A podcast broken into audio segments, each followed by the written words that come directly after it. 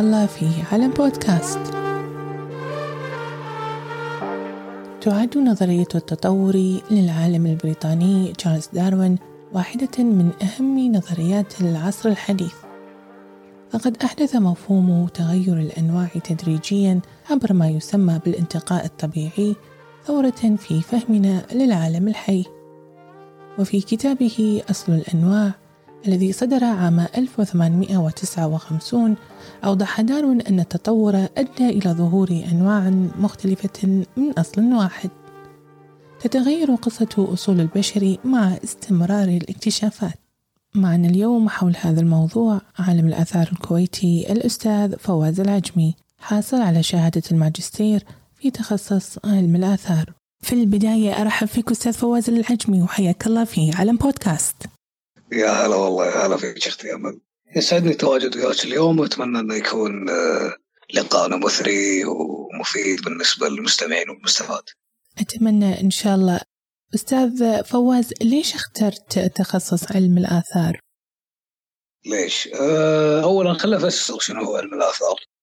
أه تفضل. في جملة بس واحدة.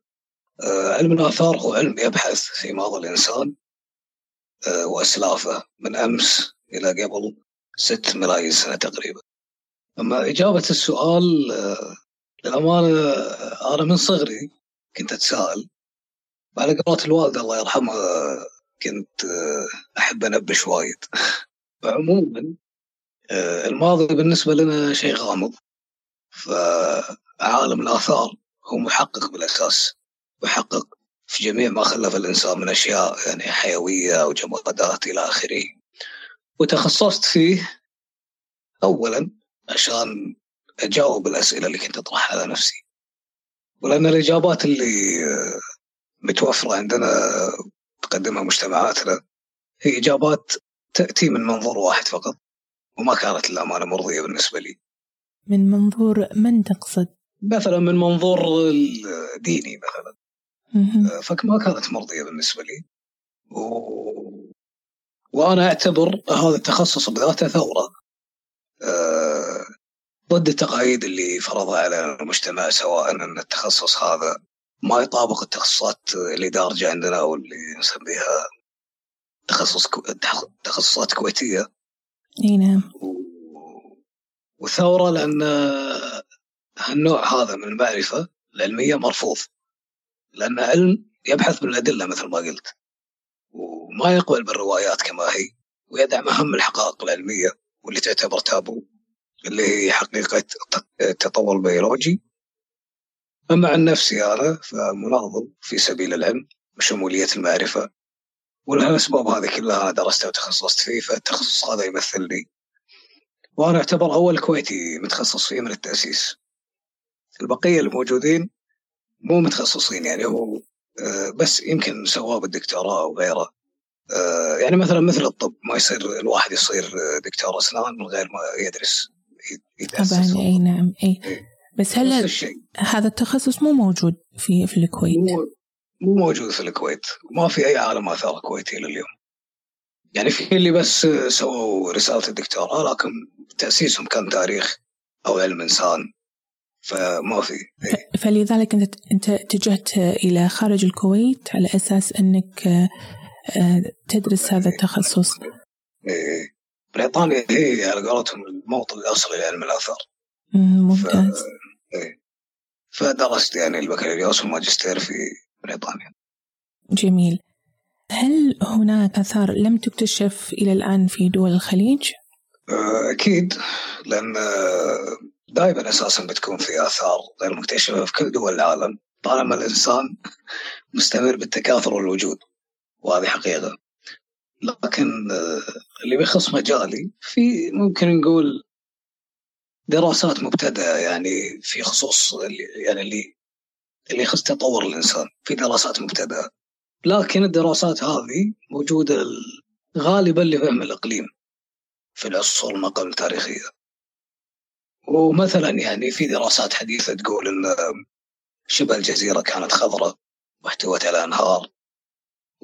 والأنهار هذه كانت بس في دورات آه، معينة من العصور الحجرية. أنت ذكرت من ساعة المنظومة أو المنظومة الدينية وأن يعني هل لو كان في علم آثار في الكويت أو في دول الخليج بشكل عام نكتشف تاريخ أو آثار ما كنا على علم مسبق به فيما يتخصص بالآثار؟ أي خصوصا في رحلة آه، آه، الإنسان خارج أفريقيا. لأن إحنا كلنا نرجع لبشر كانوا عايشين في أفريقيا. في مثلث اسمه مثلث العفر يعني هي هذا المكان هو مهد الإنسانية. يعني الإنسان كان في أفريقيا. يعني كلنا أسلافنا كانوا شنو أفريقيين. فمع رحلة آه، أو هجرة الإنسان خارج أفريقيا طبيعي أنه مر على شبه الجزيرة. آه، واليوم اكتشفوا آثار كثيرة يعني فيما يخص الأدوات الحجرية مواقع أثرية كلها بجانب الأنهار العريقة اللي اختفت الحين.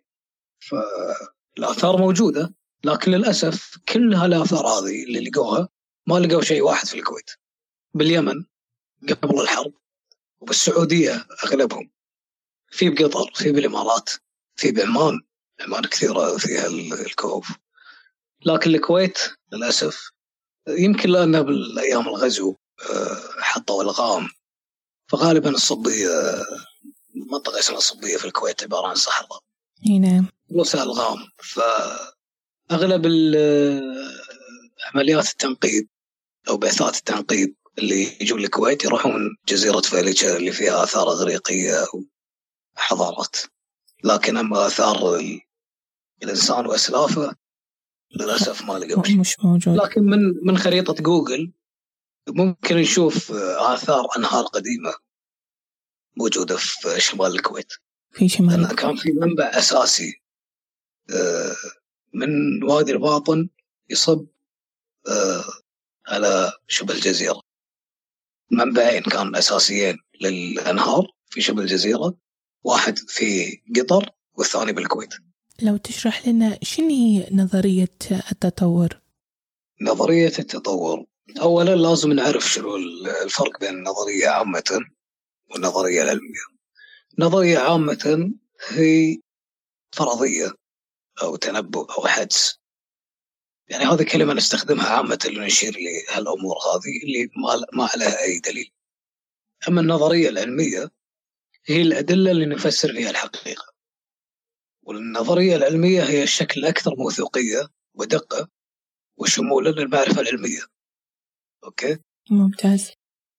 أما نظرية التطور فمن اسمها نظرية؟ إحنا نقول لما نقول نظرية علمية معناتها الدراسات التي تنظر في حقيقة معينة أو تنظر في أدلتها لتفسر حقيقة معينة. فالنظرية نظرية التطور هي الدراسات والتجارب والملاحظات من علوم شتى أحياء آثار حمض نووي آه، أحافير إلى آخره اللي تستخدم أدلتها في تفسير حقيقة التطور البيولوجي. فالحقيقة هي التطور البيولوجي. فالنظرية هي بس مجرد الدراسات اللي تستخدم أدلتها لتفسير حقيقة التطور البيولوجي. أما التطور البيولوجي فممكن نقول أنه تغييرات آه، تحدث في الكائنات الحية. من خلال آه، التغير اللي يحدث في توزيع الجينات مع مرض بسبب آليات معينة تدفع لهذا التغيير يعني أو قوة. يكون التطور على مرحلتين. في مرحلة التطور الصغري وتكون يعني تغييرات داخل مجموعة معينة آه، نفس ألوان البشرة لون العين عند البشر.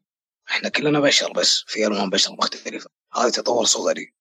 أما التطور الكبروي وهو تراكم كل هذه التغييرات الصغيرة على مر الوقت حتى تصبح في النهاية آه، على مستوى أعلى من النوع وينفرد النوع بنفسه. ولهذا يعني فإن آه، الكائنات اليوم لها أصل في كائنات آه، سبقتها. وعشان نفهم التطور لازم نفهم شلون التكاثر يأثر. الكائنات الحية تنقل سماتها من جيل إلى ثاني بس المخططات الجينية لا يتم نسخها بالضبط يعني من جيل إلى جيل. تصير في تغييرات طفيفة مع مرور الوقت مع كل جيل ومع تراكم كل هذه التغيرات تتغير الكائنات الحية أكثر فأكثر حتى تنفرد بنوعها وسرعة التغيير هذه تعتمد على سرعة التكاثر. يعني الكائنات اللي تتكاثر أسرع ممكن نلاحظ تطورها مثل البكتيريا. تكاثرها سريع فمن الممكن أن نشوف تكاثرها أما تكاثر الإنسان فبطيء فصعب أن نلاحظ تطور الإنسان. نعم. فهو التطور أنت تقصد فيه لازم يكون تطور جيني يعني في, في يعني الإنسان. يعني والله في أربع قوة يعني تدفع بالتطور. وهو لازم إنه يكون من الجينات إيه. بس في أربع آليات اللي تدفع بالتطور. تمام. في آلية الانتقاء الطبيعي اللي تقول البقاء للأنسب وفي آلية انسياب الموروثات يعني تداخل مجموعتين نفس مثل لو نقول الأوروبيين والآسيويين إذا صار في تداخل بينهم تزاوج. فهذا تداخل مجموعتين. الانحراف الوراثي اللي هي مثلا آه، على قولتهم البقاء للأكثر حظا. فمع مرور الوقت في أنواع من نسخ الجينات ممكن تختفي على مرور الوقت وهذا يسمونه الانحراف الوراثي وفي الطفرات الجينية الجينات الجديدة اللي ما ورثناها من آه، أهلنا. فمع كل طفل اليوم مثلا كل مولود ينولد في معاه يكون 60 طفرة جينية. ما ورثهم من أم وأبوه آه يعني طفرات جينية أوكي بمعنى أن طف... يعني جينات جديدة. إي نعم. إيه. وهذه الأربع آليات اللي تدفع بالتطور. ممتاز. ما علاقة علم الآثار في نظرية التطور؟ آه والله علاقة محبة يعني. مثل ما قلت آه علم الآثار آه، يحقق في ماضي الإنسان وسلافه إلى قبل ستة أو سبع ملايين سنة. من الأمور يعني اللي يدرسها علماء الآثار هي الرفات والعظام الأدوات الحجرية والبيئات القديمة والمناخات. وانواع الحيوانات والنباتات آنذاك وإلى آخره. وكل هذه الدراسات يتم استخدامها لتفسير التطور وهذا بالذات هو تخصصي. ممتاز آه، شنو هي نظرية آه، داروين؟ آه، أولا لازم نشير إلى أن داروين ما جاب فكرة التطور ولكن كان أول من جاء فكرة أو جاء بنظرية مكتملة التكوين عن التطور هو العالم الفرنسي آه، جان بابتست لامارك أما داروين فكان إنجازه العظيم هو في اكتشاف آلية طبيعية من الآليات اللي تدفع بالتطور اللي ذكرتها اللي هي آلية الانتقاء الطبيعي. والانتقاء الطبيعي ممكن نحن نفسره على أن مجموعة القوى البيئية والضغوط اللي تحدد الأنسب في آه، أو الأكثر ملائمة. في مجموعة معينة والملائمة هي قدرة الفرد على إنتاج ذرية تعيش تتكاثر تنجو وإلى آخره. فالقدرة على على التكاثر والنجاة وكل الأمور تعتمد أو مرتبطة على شكل الكائن وسلوكه. يعني شنو عنده من صفات؟ وشلون قاعد يتصرف؟ هل يناسب البيئة اللي هو فيها هل سينجو؟ هل سيتكاثر؟ هذا يعتمد على العلوم فأي صفات عنده موجودة تعزز البقاء بتميل إلى زيادة في التردد من جيل إلى جيل. لأنهم بينجون لأن الصفات هذه تدعم النجاة عندهم فبعدين بيتكاثرون. فهني لما يقولون البقاء للأنسب. هل أخطأ داروين في نظريته نظرية التطور وفي ماذا أخطأ؟ آه، داروين ما أخطأ في شرح آلية التطور. الانتقاء الطبيعي آه، لكن كانت عنده تساؤلات إجابته عليها كانت خاطئة. يعني مثل الموضوع اللي ذكرته هل هل لون البشرة مرتبط في المناخ والموقع الجغرافي؟ هو بحث وجاوب قال لا. لكن اليوم نعرف إنه مرتبط في الأشعة فوق البنفسجية. لو اشرح المناطق اللي تتلقى كميات أكبر من الاشعه فوق البنفسجية تكون قريبة من خط الاستواء. والشيء هذا ينعكس على لون البشرة.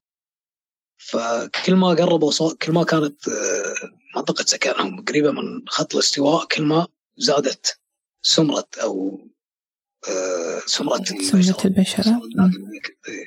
فتكون داكنه أكثر لأن عندهم نسبة أعلى من طبقة اسمها طبقة الميلانين في الجلد. نعم. وهذه طبقة حماية طبيعية يعني نفس ال sunblocker آه، والعكس صحيح.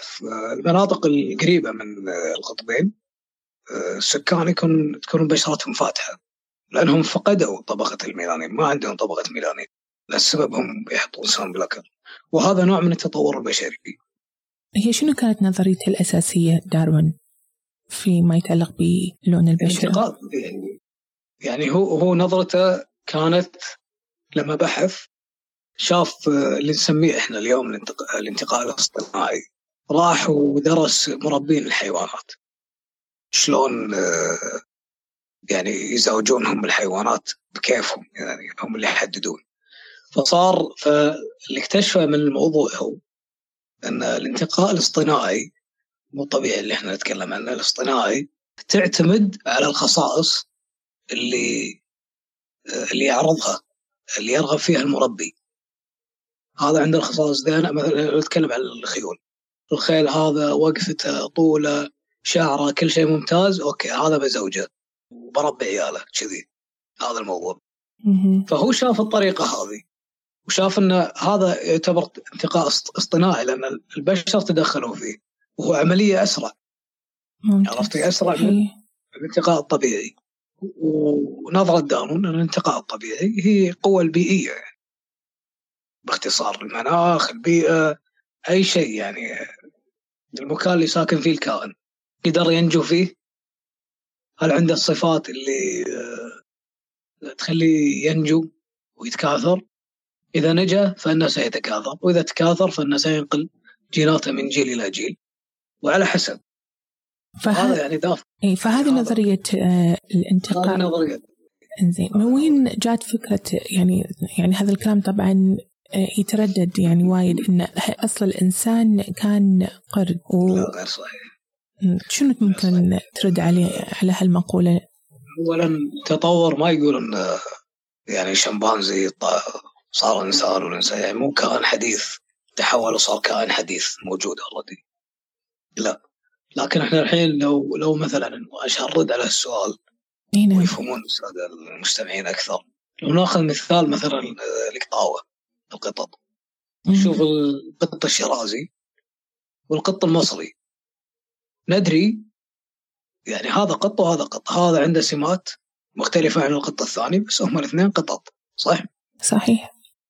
يعني هذا جمجمته أكبر عينه تختلف دي- حجم دماغه يختلف طول الساق الشعر غير الصفات تختلف لكن ندري إنهم قطط هم الاثنين. معناته شنو؟ هم طالعين من سلف مشترك القط والعود نعم. القط هذا اللي هم طالعين منه هذا في سلف مشترك وهم تفرعوا. ولما تفرعوا وصارت هجرات وغيره تغيرت سماتهم. فهذا اللي نقول عنه التطور الصغري لكن لما نشوف القط ونشوف الأسد ونشوف النمر. ندري إن كلهم سنوريات. وندري إن لأنهم عنده لهم صفات متشابهة سمات متشابهة. ندري إن جمعهم سلف مشترك. يعني لهم جد أكبر بعيد. وصل استطحت مع تنوع البيئات ومع القوى الأربعة آه، يعني آليات التطور اللي تدفع بالتطور على حسب تأثيرها. في هذه السلالات تفرعت الأصناف وتفرعت الأنواع فلما نشوف الشمبانزي والإنسان الشمبانزي والإنسان الشمبانزي قرد. ما هو من السعادين؟ السعادين اللي اللي لها ذيل. نعم واللي. تعلق واللي هذا. اي أما القرد فله صفات مختلفة. القرد ما عنده ذيل. القرد يستطيع المشي على رجلين. آه القرد يستخدم الأدوات. القرد نسبة آه أو حجم دماغه دماغه أكبر.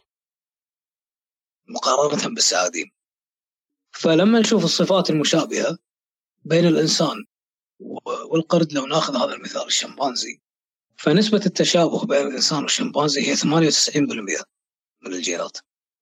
متقاربين جدا يعني. متقاربين جدا. وأي إنسان والثاني الفرق بيننا 99.9% يعني هذا هذا الرابط بين الفرق بس صفر واحد فاصلة بالمئة. هذا الفرق بين كل إنسان والثاني. فإحنا الحين لو ننظر إلى نسبة تشابه مع مع الشمبانزي نعلم أنه كان في عندنا سلف مشترك يجمعنا وياه. لكن السلف هذا ما كان قبل ألف سنة ولا كان قبل عشرة آلاف سنة ولا كان قبل مليون سنة كان قبل أكثر من 8 ملايين سنة. أي نعم. يعني الحين إحنا لو نقول خلال مليون سنة آه، كم جد أنا كان عندي؟ تقريبا 4 ملايين. من عمر البشرية من عمر الإنسان؟ لو نحسب أجدادنا لو أنا بحسب جدي اللي قبل مليون سنة كم جد عندي؟ بيكون تقريبا 3 ملايين جد. هذا يمكن تعداد الكويت.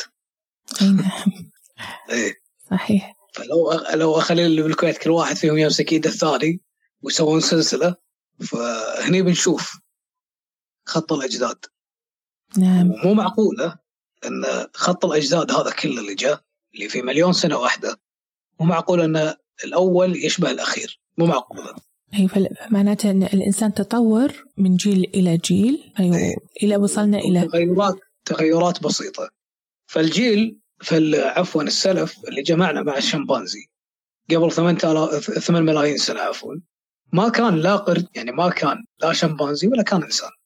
كان يحمل صفات مشتركة بين الإنسان والشمبانزي لكن على حسب البيئة وعلى حسب آه، مثل التفرع اللي اليوم نشوفه في الكائنات اللي نقدر نلاحظ تطورها. هذا تفرع كذي وهذا تفرع كذي. بس بالنهاية ندري إن هذول عيال عم يجمعهم سلف مشترك بعيد فبالأساس سالفة إن آه، آه، الإنسان كان شمبانزي هذه خاطئة ما لها شغل في التطور البيولوجي.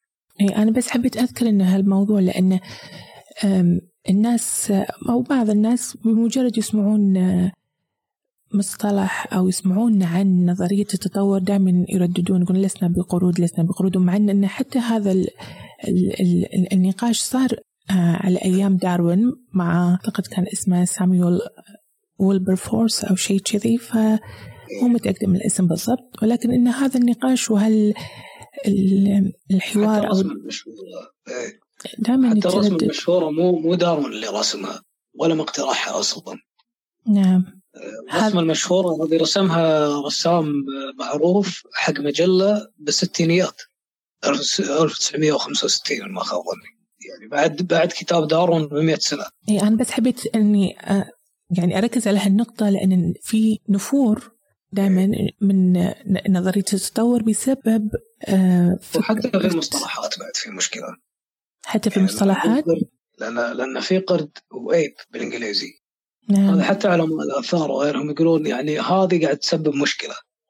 لأن إحنا لما نقول صفات قردية بنطالع قرود اليوم لكن إحنا ما شفنا القرود اللي قبل مثلا.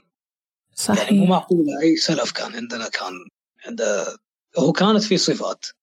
مثلا مثلا الإيد كانت طويلة شوي. أوكي. حتى لو كانت طويلة شوي هل تشبه قرود اليوم؟ لا تشبه قرود اليوم.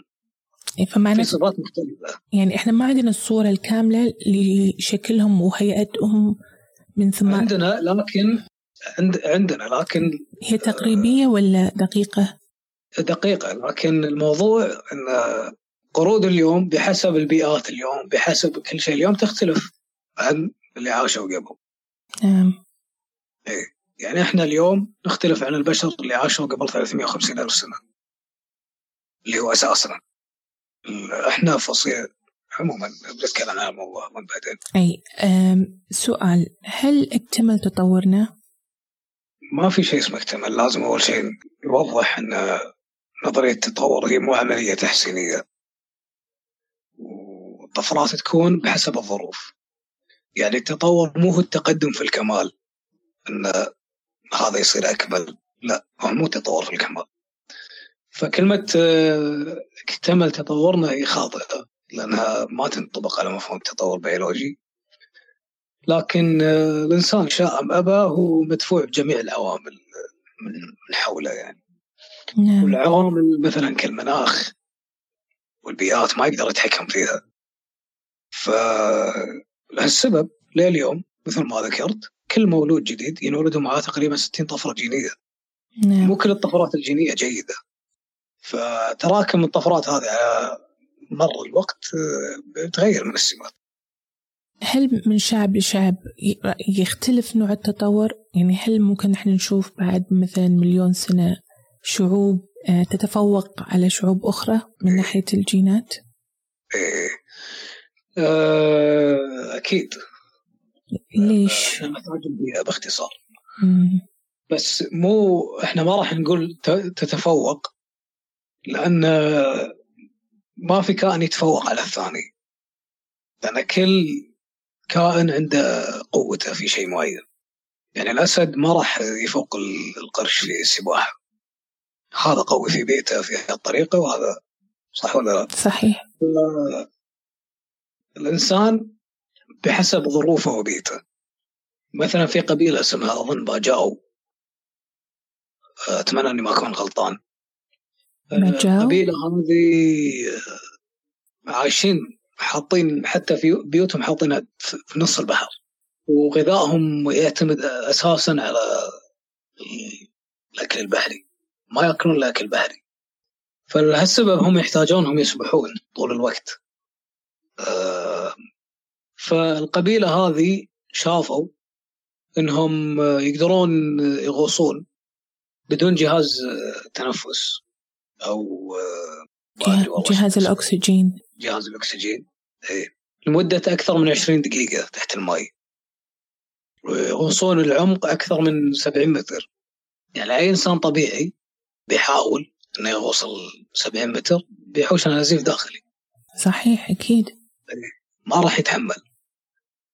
فلما درسوا خصائص هذه القبيلة مع أنهم بشر وآسيويين درسوا خصائص هذه القبيلة ولقوا أن عندهم طفرة جينية مو موجودة عند باقي البشر وبدت هذه الطفرة من قبل. يعني ورثوا هذا الجين من قبل 15 ألف سنة. الطفرة هذه لما درسوا حالتها نفس حالة الحالة اللي موجودة عند الفقمات. شنو سوت الطفرة هذه؟ خلت الطحال عندهم يصير كبير. أكبر من الحجم اللي موجود عند أي إنسان عادي. أكبر بالضعف. فإحنا نحط في بالنا أن الرئة هي المسؤولة عن الموضوع لما نغوص. لكن المسؤول حقيقة هو الطحال. يخزن أكسجين للطوارئ. فلقوا أن عندهم الطحال كبير نفس حالة الفقمات بالضبط. وهل... ولهالسبب يقدرون يغوصون. وهل هالجين من وين اكتسبوا؟ هل بسبب إيه لا هم هم اكتسبوا هذا الجين. لأن هذا كان الجين اللي دفع للنجاه واحدة من القوى الأربعة اللي أنا ذكرتها أما الالتقاء الطبيعي أو انسياب الموروثات أو الانحراف الوراثي أو الطفرات الجينية. اما أما أنها كانت طفرة جينية وورثوها. يعني كانت في أسلافهم كانت في سلف من اسلافهم موجودة. ورثوها لأن مع دراسات الحمض النووي والدراسات اللي أجريت آه، عليهم ومقارنة بسكان اللي حواليهم مو من البحر سكان اليابسة. لقوا إن في اختلاف بين سكان اليابسة والناس اللي كانوا ساكنين البحر أو قبيلة باجاو. وإن العمر الجين هذا ترجع وراثته إلى 15000 سنة سبقت. وهالقبيله ما زالت موجودة؟ ما زالت ما زالت موجودة. إيه؟ نعم. آه، قبل آه، داروين بنحو ألف عام ألف الجاحظ كتابه الحيوان عن كيفية تغير الحيوان عبر ما سماه أيضا بالانتقاء الطبيعي. يعني نظرية التطور لها أصل من عالم عربي. هل هذا صحيح؟ آه للأمانة الجاحظ آه لم يأتي من الانتقاء الطبيعي. هو تكلم عن تأثير الطبيعة بس. لكن أرسطو يعني قال هالكلام قبله وهو اقتبس. آه واجد يعني من من أرسطو. بس هم الاثنين خطأ كانوا. آه شنو كانت فكرتهم في الأساس؟ لأن الجاحظ الجاحظ آه، كان يؤمن على قولتهم بالتطور المسخي. التحول آه، المسخ بفعل قوة عظمى. نفس آه، كانوا قردة خاسئين. فجأة تحول وصار. أما أرسطو كان يؤمن بالتقدم في الكمال. نفس اللي أنا ذكرته أنه ما هو نوع من التطور هذا. آه، وكان يشوف إن الأكمل هو الإنسان. بس آه، الموضوعين ما لهم شغل في التطور البيولوجي. مثلا يعني مو كل الطفرات حميدة. مثل طفرة التوحد اللي بدأت قبل 150 سنة. نعم. السبب الإنسان مو هو الأكمل. هو محكوم بكل العوامل اللي حوله. حتى لو كانت العوامل هذه من نتائج ومن صنع أنا في نظري الخاص طفرة التوحد مرتبطه في الثورة الصناعية اللي حصلت بسنة 1800 وشيء 1800 القرن القرن التاسع عشر تقريبا. أي نعم. يعني بسبب بسبب الحياة والمعيشة اللي كانت يعني كانت حياة ضنكة وتلوث بيئي فهذا أثر على إي لأن ظهرت الطفرة في ذلك العصر يعني. ف... يعني ما كانت ما كان لها أصل قبل القرن التاسع عشر. ما كان لها قبل ثورة ال... أنا في رأيي الخاص أنه لها بالت... بال... بالثورة الصناعية اللي صارت. هذا هذا رأيي الخاص. لأن لما أقرأ الدراسات إي. إي وقارن بين الدراسات شنو الحدث الأهم اللي صار؟ الحدث الأهم هي الثورة الصناعية. إي نعم. زين آه، هل كان سيدنا آدم عليه السلام هومو سيبين؟ أه لو تشرح لنا هومو سيبين أول حاجة لأن ما ذكرناها في سياق الحلقة أي. إحنا هومو سيبين أو بالعربي الإنسان العاقل أقدمنا يعني سلفنا الأساسي يرجع لأكثر من 350 ألف سنة عمره. كانوا أفريقيين. نعم. كانوا في أفريقيا من سود البشر. وإذا كان ظهور آدم قبل عشرة آلاف سنة فيبدو من ناحية أركيولوجية وأثرية أنه ظهر عقب اكتشاف الزراعة بسنتين. نعم. إيه. لأن لأن الأنواع الأخرى يعني من البشر انقرضوا قبل 30 ألف سنة فهذا الشيء يبين لنا إي نعم كان آدم هومو سيبين وربما كان مزارع وربما كان ذكره مجرد تعبيري. يعني لأن البشر وجدوا قبله بالتأكيد يعني كانوا موجودين قبل قبل 10000 سنة كانوا موجودين البشر. فاحتمال يكون كتعبير أو انه يكون هومو سيبين أو لكن هو هومو سيبين إي نعم. لو كان داروين عربيا أو لو كان آه لو كانت نظرية التطور علم آتى من الشرق هل برأيك كان اختلف الوضع؟ إذا كانت في تقبل يعني؟ إذا كان بالقرن التاسع عشر فأظن أن أبحاثه ستطمس تحت السلطة العثمانية الدينية اللي معاها تدهورت العلوم في العالم العربي. يعني من مع, مع الدولة العثمانية؟ إيه. هو الإنسان إنسان يعني الإنسان إنسان. إذا كان ذكي موجود في بريطانيا موجود في الكويت موجود هو ذكي. لكن الموضوع يرجع على الحكومات أو على المجتمع. نعم. هل المجتمع بيتعامل بنفس الطريقة؟ يعني حتى دارون كان محارب دارون. لكن أبحاثه في النهاية نشرت. إحنا مثلا لو نشوف اليوم اليوم اليوم في الكويت مم. كتب كثير ممنوعه منها عادية جدا كتب علمية. كتب علمية في نوع. تتعلق في موضوع يعني نظرية التطور؟ تطور إيه التطور وغيره من المواضيع حتى الروايات العادية ممنوعة. ليش ليش ممنوعة برأيك يعني؟ هي عندنا الرقابة تمنع أي شيء ممكن يمس الذات الإلهية أو يشكك في الدين أو يمس الذات الأميرية أو الحكومة. فأي شيء يحسون أنه آه في في إشارة لهالموضوع يمنعونه.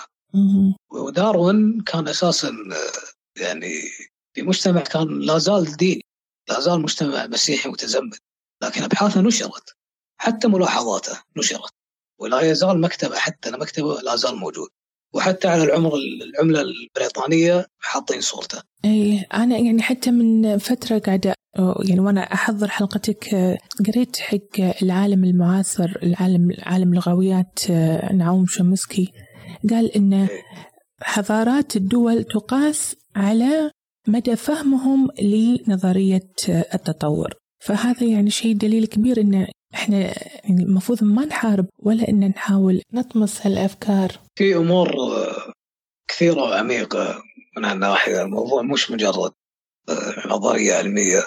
الموضوع أعمق من هالشيء. موضوع جهل. الموضوع ما في تنمية إنسانية عندنا. فمستحيل حتى الأشخاص يهتمون انهم يفكرون أو يكون عندهم ادوات نقدية. ما ما ما في للاسف هالشيء حتى حتى الدراسات عندنا حتى في الجامعة دراسات تلقينية. صحيح. حفظ وخلاص صحيح. ولا اسمه بحث عن اللي إحنا نقول لك يعني. حتى أدوات بحثية ما عندهم. أنا في طلاب وايد يراسلوني. يدرسون تاريخ وانثروبولوجي في جامعة الكويت. نعم. من الأشياء اللي أشوفها الاسئله اللي عندهم من ما عندهم أدوات بحثيه بحثية. ما يعرفون شلون يسوون research أو بحث. ما يعرفون شلون يحطون المصادر. ولما صار في بيني وبين دكتور في جامعة الكويت نقاش نعم. قال الطلبة عندنا مو مستعدين. قلت له شلون مو مستعدين؟ خلهم أنت. خلهم يستعدون.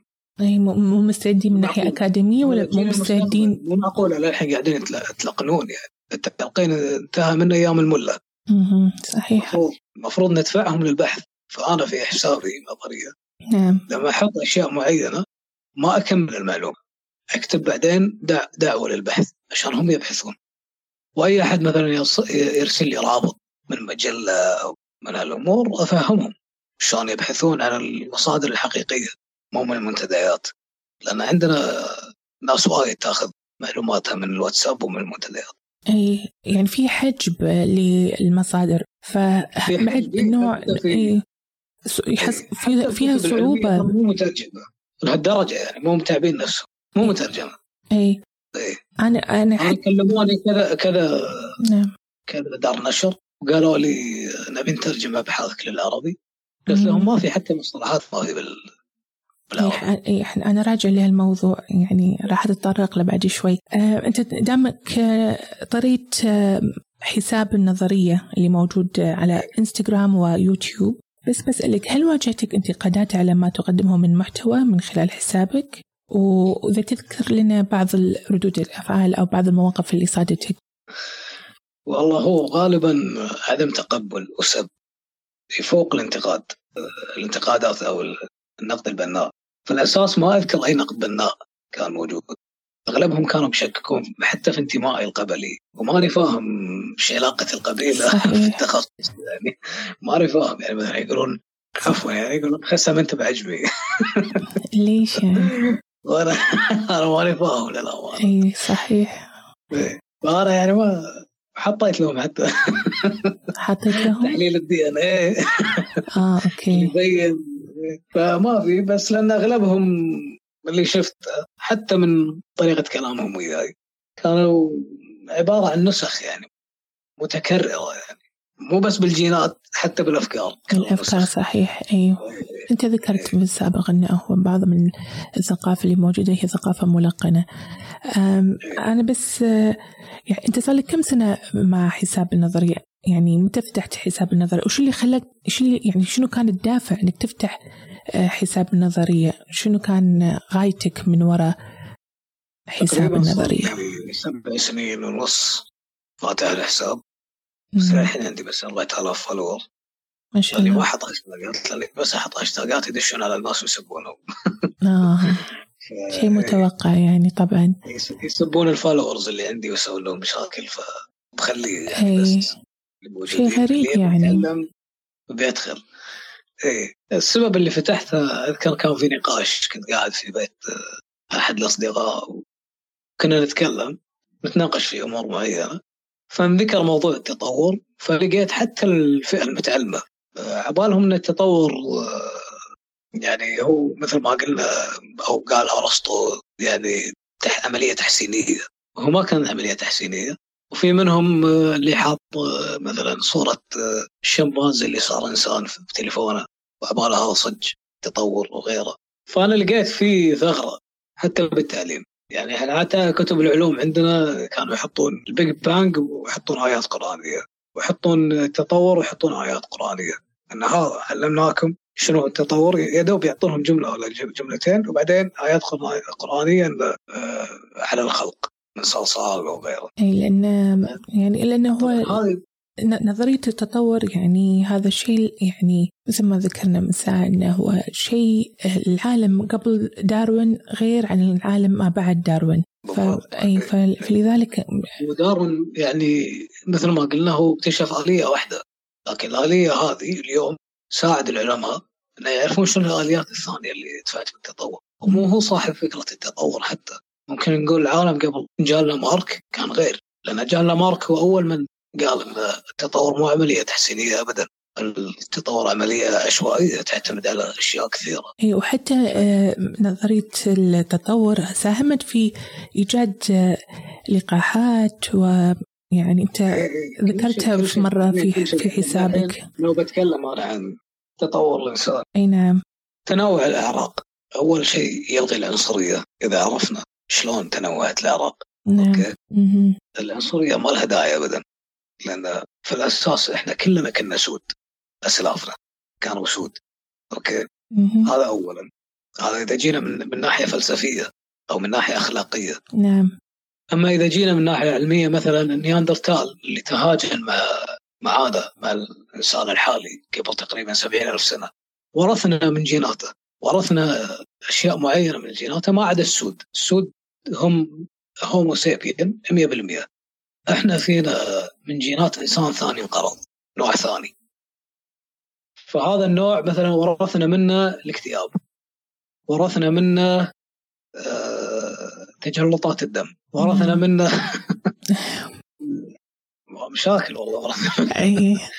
قصر القلب مثلا.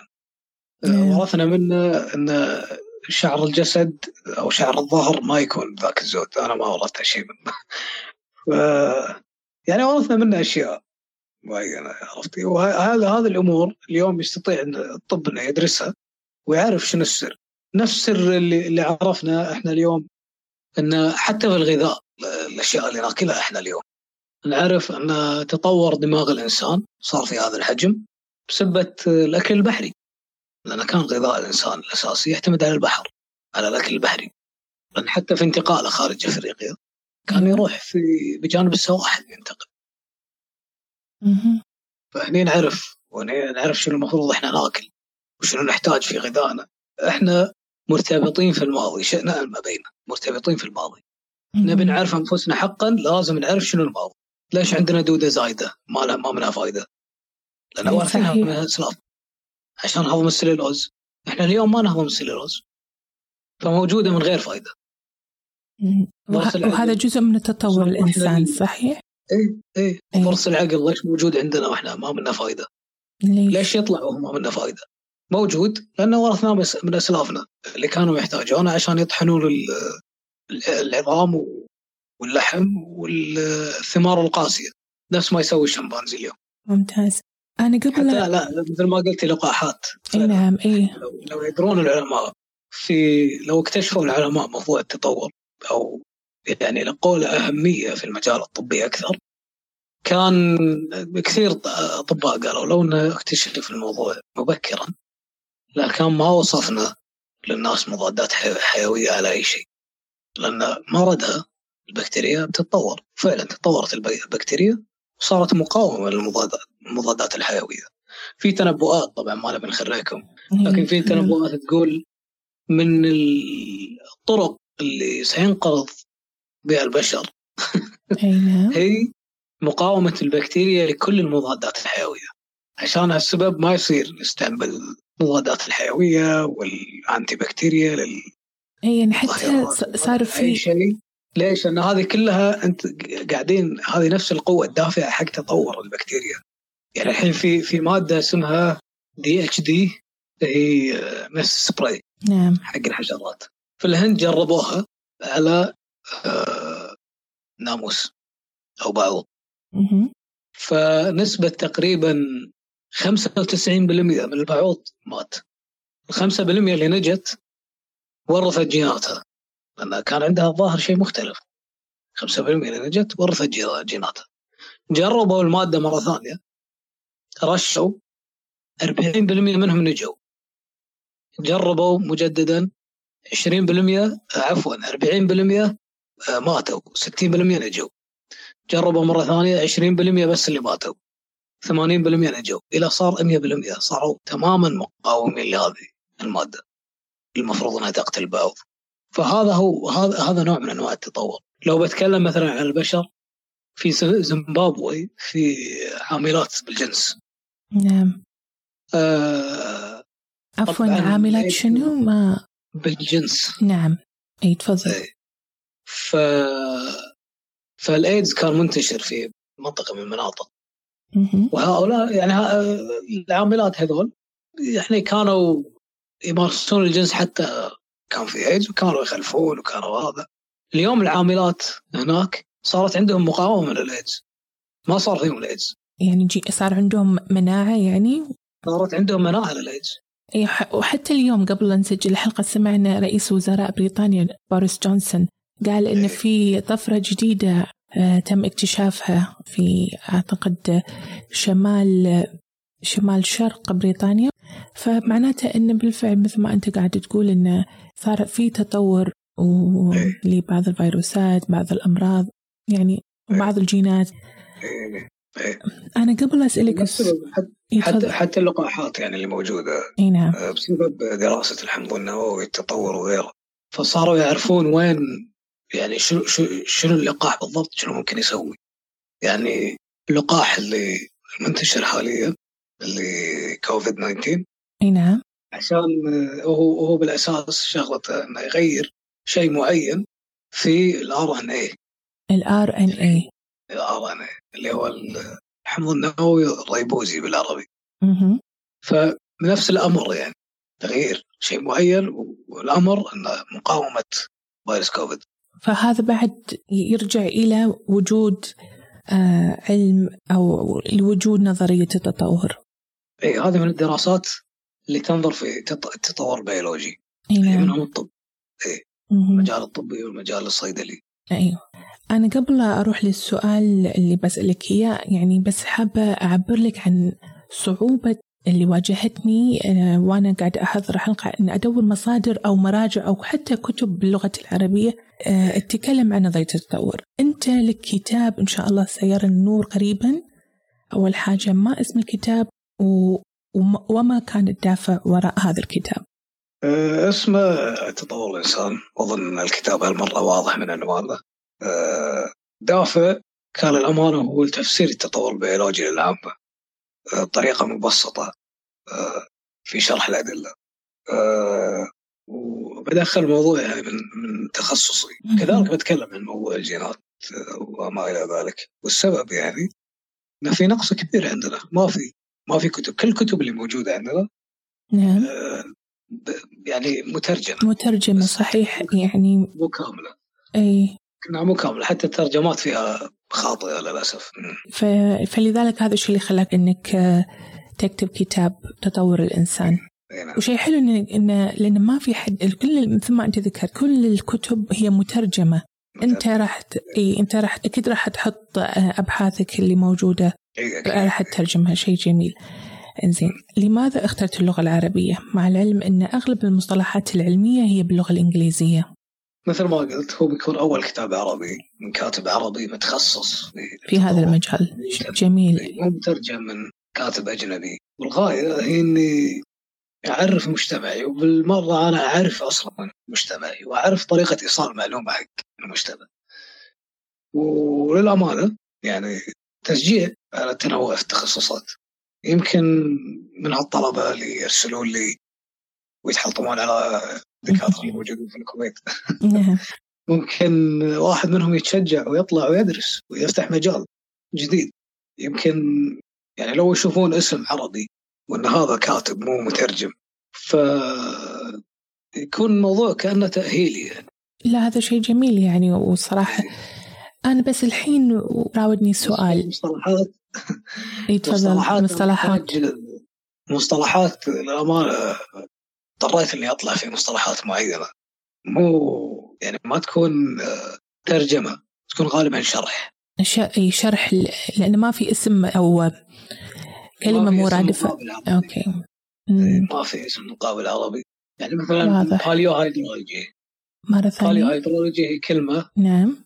تعني ال- الأنهار العريقة الجافه اللي جفت. هذا علم يدرس يعني هذا paleohydrology اسمه علم يدرس الأنهار العريقة اللي جفت شلون هذا أنا اكتبها بالعربي. هذا تخصص داخل تخصص يعني هذا تخ- تخصص عميق جدا يعني ما أعتقد إنه هذا من تخصص من, من الأشياء اللي أنا أدرسها إي هذا شيء حلو إنك أنت تفتح باب في. في مجال العلم أحط أنا مثلا بين قوسين paleohydrology وشرح شرح نوع العلم هذا. ما أقدر هذا الشيء يختص فيه اللغويين يعني ما أقدر أحط من كيفي لأني مو مو صاحب علم من هالناحيه ولو إني أعرف يعني مثلا أكيد أعرف بالفصحى وغيرها لكن ستيل ما هو تخصصي أنا ما أحب الواحد إنه يتكلم شيء مو تخصصه. صح. فأنا أحط الشرح أكثر. نعم. إن شاء الله يعني إذا خلصت الكتاب ومر في مرحلة مرحلة التدقيق والمراجعة إذا في لغوي حاب إنه يدخل معي في الموضوع حياه الله إيه هذا يكون شيء جميل يعني وخاصة إن يعني إحنا نفتقر لوجود آه، كتب آه، علمية إيه. آه، في يعني في ال- في العالم العربي. أنا بس آه، بس سؤال في في شخص من الأشخاص يعني احييه صراحة هو دكتور آه، اسمه عبد الله الشارخ دكتور سعودي آه، متخصص في الآثار المقابر التاريخية. كل ما قريت أي تقرير أو أغلب التقارير اللي تضم آه، شبه الجزيره عن ما قبل التاريخ اسمه يكون موجود. اسمه يكون موجود مو بس يجي يطل ويصور ويمشي بس. ربع لا لا اسمه يكون موجود. أي. وياهم في البحث وياهم في آه، في التنقيب. إيه وياهم بكل خطوة. وبالنهاية أي عالم يجي من برا يحتاج شخص من من الدولة نفسها بس ما يحتاجه بس يجي يتمشى وياه. يحتاج شخص يحتاج علم. لأن هذا الشخص خلاص أنت عايش أنت مواطن هنا أنت عايش هنا أنت عندك علم في هذا- هذه البيئة. أنت عندك علم في طبيعة الحياة هنا فاللي يجي من برا سواء كان بريطاني ولا غيره يحتاجك في هذه الأمور. صحيح. واذا كنت عالم بعد فيما قبل التاريخ فأنت بتضيف له الشخص اللي جاي وهو بيضيف لك بنفس الوقت. بتساعدون بعض. أما بس تجي وتوقف آه، وتصور وتمشي. إشراف أي نعم صحيح. إيه. أي أي نعم. أم، و- وإحنا نسولف آه، جاء في بالي سؤال. هل في مستقبل لعلم الآثار أو لعلماء الآثار في الخليج؟ يعني إذا في شخص الآن يسمعنا. السعودية خلال نعم. خلال ثمان سنوات أو سبع سنوات سبقت. صار في ثورة. علميه من هالناحيه البعثات مو قاعد توقف. في هذا التخصص؟ تخصص علم. الآثار. ما شاء علم الله الآثار؟ مو بس علم الآثار. علم الآثار بأنواعه. لأن علم الآثار علم متفرع وكبير حيل. في علم الآثار آه، المائية في علم الآثار تطور الإنسان في علوم الحضارات باختلافاتها في آثار الحروب في آثار الطب الشرعي اللي يشتغلون مع الشرطة ويحللون العظام. وهذا جزء من دراستي بعد. يعني الآثار واجد. وفي حتى في علم آثار اسمه zooarchaeology يدرسون بس الحيوانات اللي عاشوا في العصور اللي عاش فيها الإنسان. يعني علم الآثار كبير. في dendrochronology وعلم آثار النباتات. هذا كله يدخل في علم طالما آه، كانت الآثار هذه أو البيئات أو ايا كان. الإنسان عاش فيها أو رافقت الإنسان فعالم الآثار يدرسها. اللي ما قبل الإنسان مو عالم الآثار يدرسها هذاك علم الأحافير والمتحجرات. فعلم الآثار مجال وبحر واسع واسع جدا. جميل. الآثار مو بس حضارات المصرية. أي هذا أي للأسف إحنا دائما كبار بكثير ومتعمق وفي منه المجال العلمي اللي هو نفس مجالي. أنا مجالي علمي بحت. في المجال الأدبي. يعني في في مجالات في المجال الفني. في حتى المجال الرياضي. يعني في مجالات كثيرة يعني في علماء آثار اسمهم nautical archaeologist. يعني يغوصون يدورون الآثار اللي تحت البحر. بس حتى هذا ال nautical archaeologist لازم يختار يعني فترة معينة أو عصور معينة عشان يبحث فيها. أي نعم. الحين طلع في شيء جديد. في في علم الآثار؟ Space آه، في ما يتعلق بالفضاء أو علم الفضاء؟ إيه آثار الإنسان في الفضاء آثار الإنسان في الفضاء إيه أي شيء صنع الإنسان أي شيء ارسله الإنسان أي أي مم. صور آه، جيب يعني أي صور اريال على قولتهم مم. ياخذون على ال- على الفضاء أو آه، يعني لل- اليابسه أو ايا كان عشان يعني هذا space archaeology والله مجال جديد هو لكن يعتمد على شيئين يعتمد على الخرائط. خرائط جوجل في اكتشاف المواقع الأثرية ويعتمد على آثار الإنسان اللي في الفضاء. في الفضاء علم شديد أستاذ فواز كلمة أخيرة حاب توجهها لسواء الطلبة أو الطالبات اللي يسمعونك ويتابعونك أو حتى لمتابعينك في النظرية أو مستمعينا في علم بودكاست كلمة أخيرة لك؟ الطلبة حاب أقول شدوا حيلكم وحاولوا أنكم تبحثون أكثر. ولا ترضون بالتلقين. آه، افتحوا الكتب الثانية حتى لو تضطروا أنكم تتعلمون لغة جديدة. تعلموا لغة جديدة ما في أي مشكلة. لين ما نشتر الكتاب عاد بعدها كيف. آه، أما المتابعين في النظرية فللأمانة أشكرهم على كل الدعم على مدى السنوات. ما قصروا للأمانة. إذا جاتني كلمة سيئة يوقفون معاي. إذا في أسئلة يسألون لي ويثقون في إجابتي. فالمحبة هذه كلها أتمنى أن أنا أرجعها لهم في نشر الكتاب من خلال نشر الكتاب لأنهم أساسا هم اللي طلبوا مني أن أنشر الكتاب.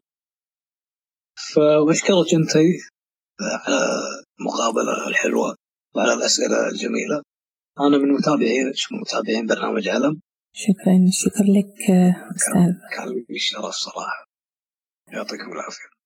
عالم الآثار الكويتي فواز العجمي شكر لك وشكر لكم مستمعينا على حسن استماعكم.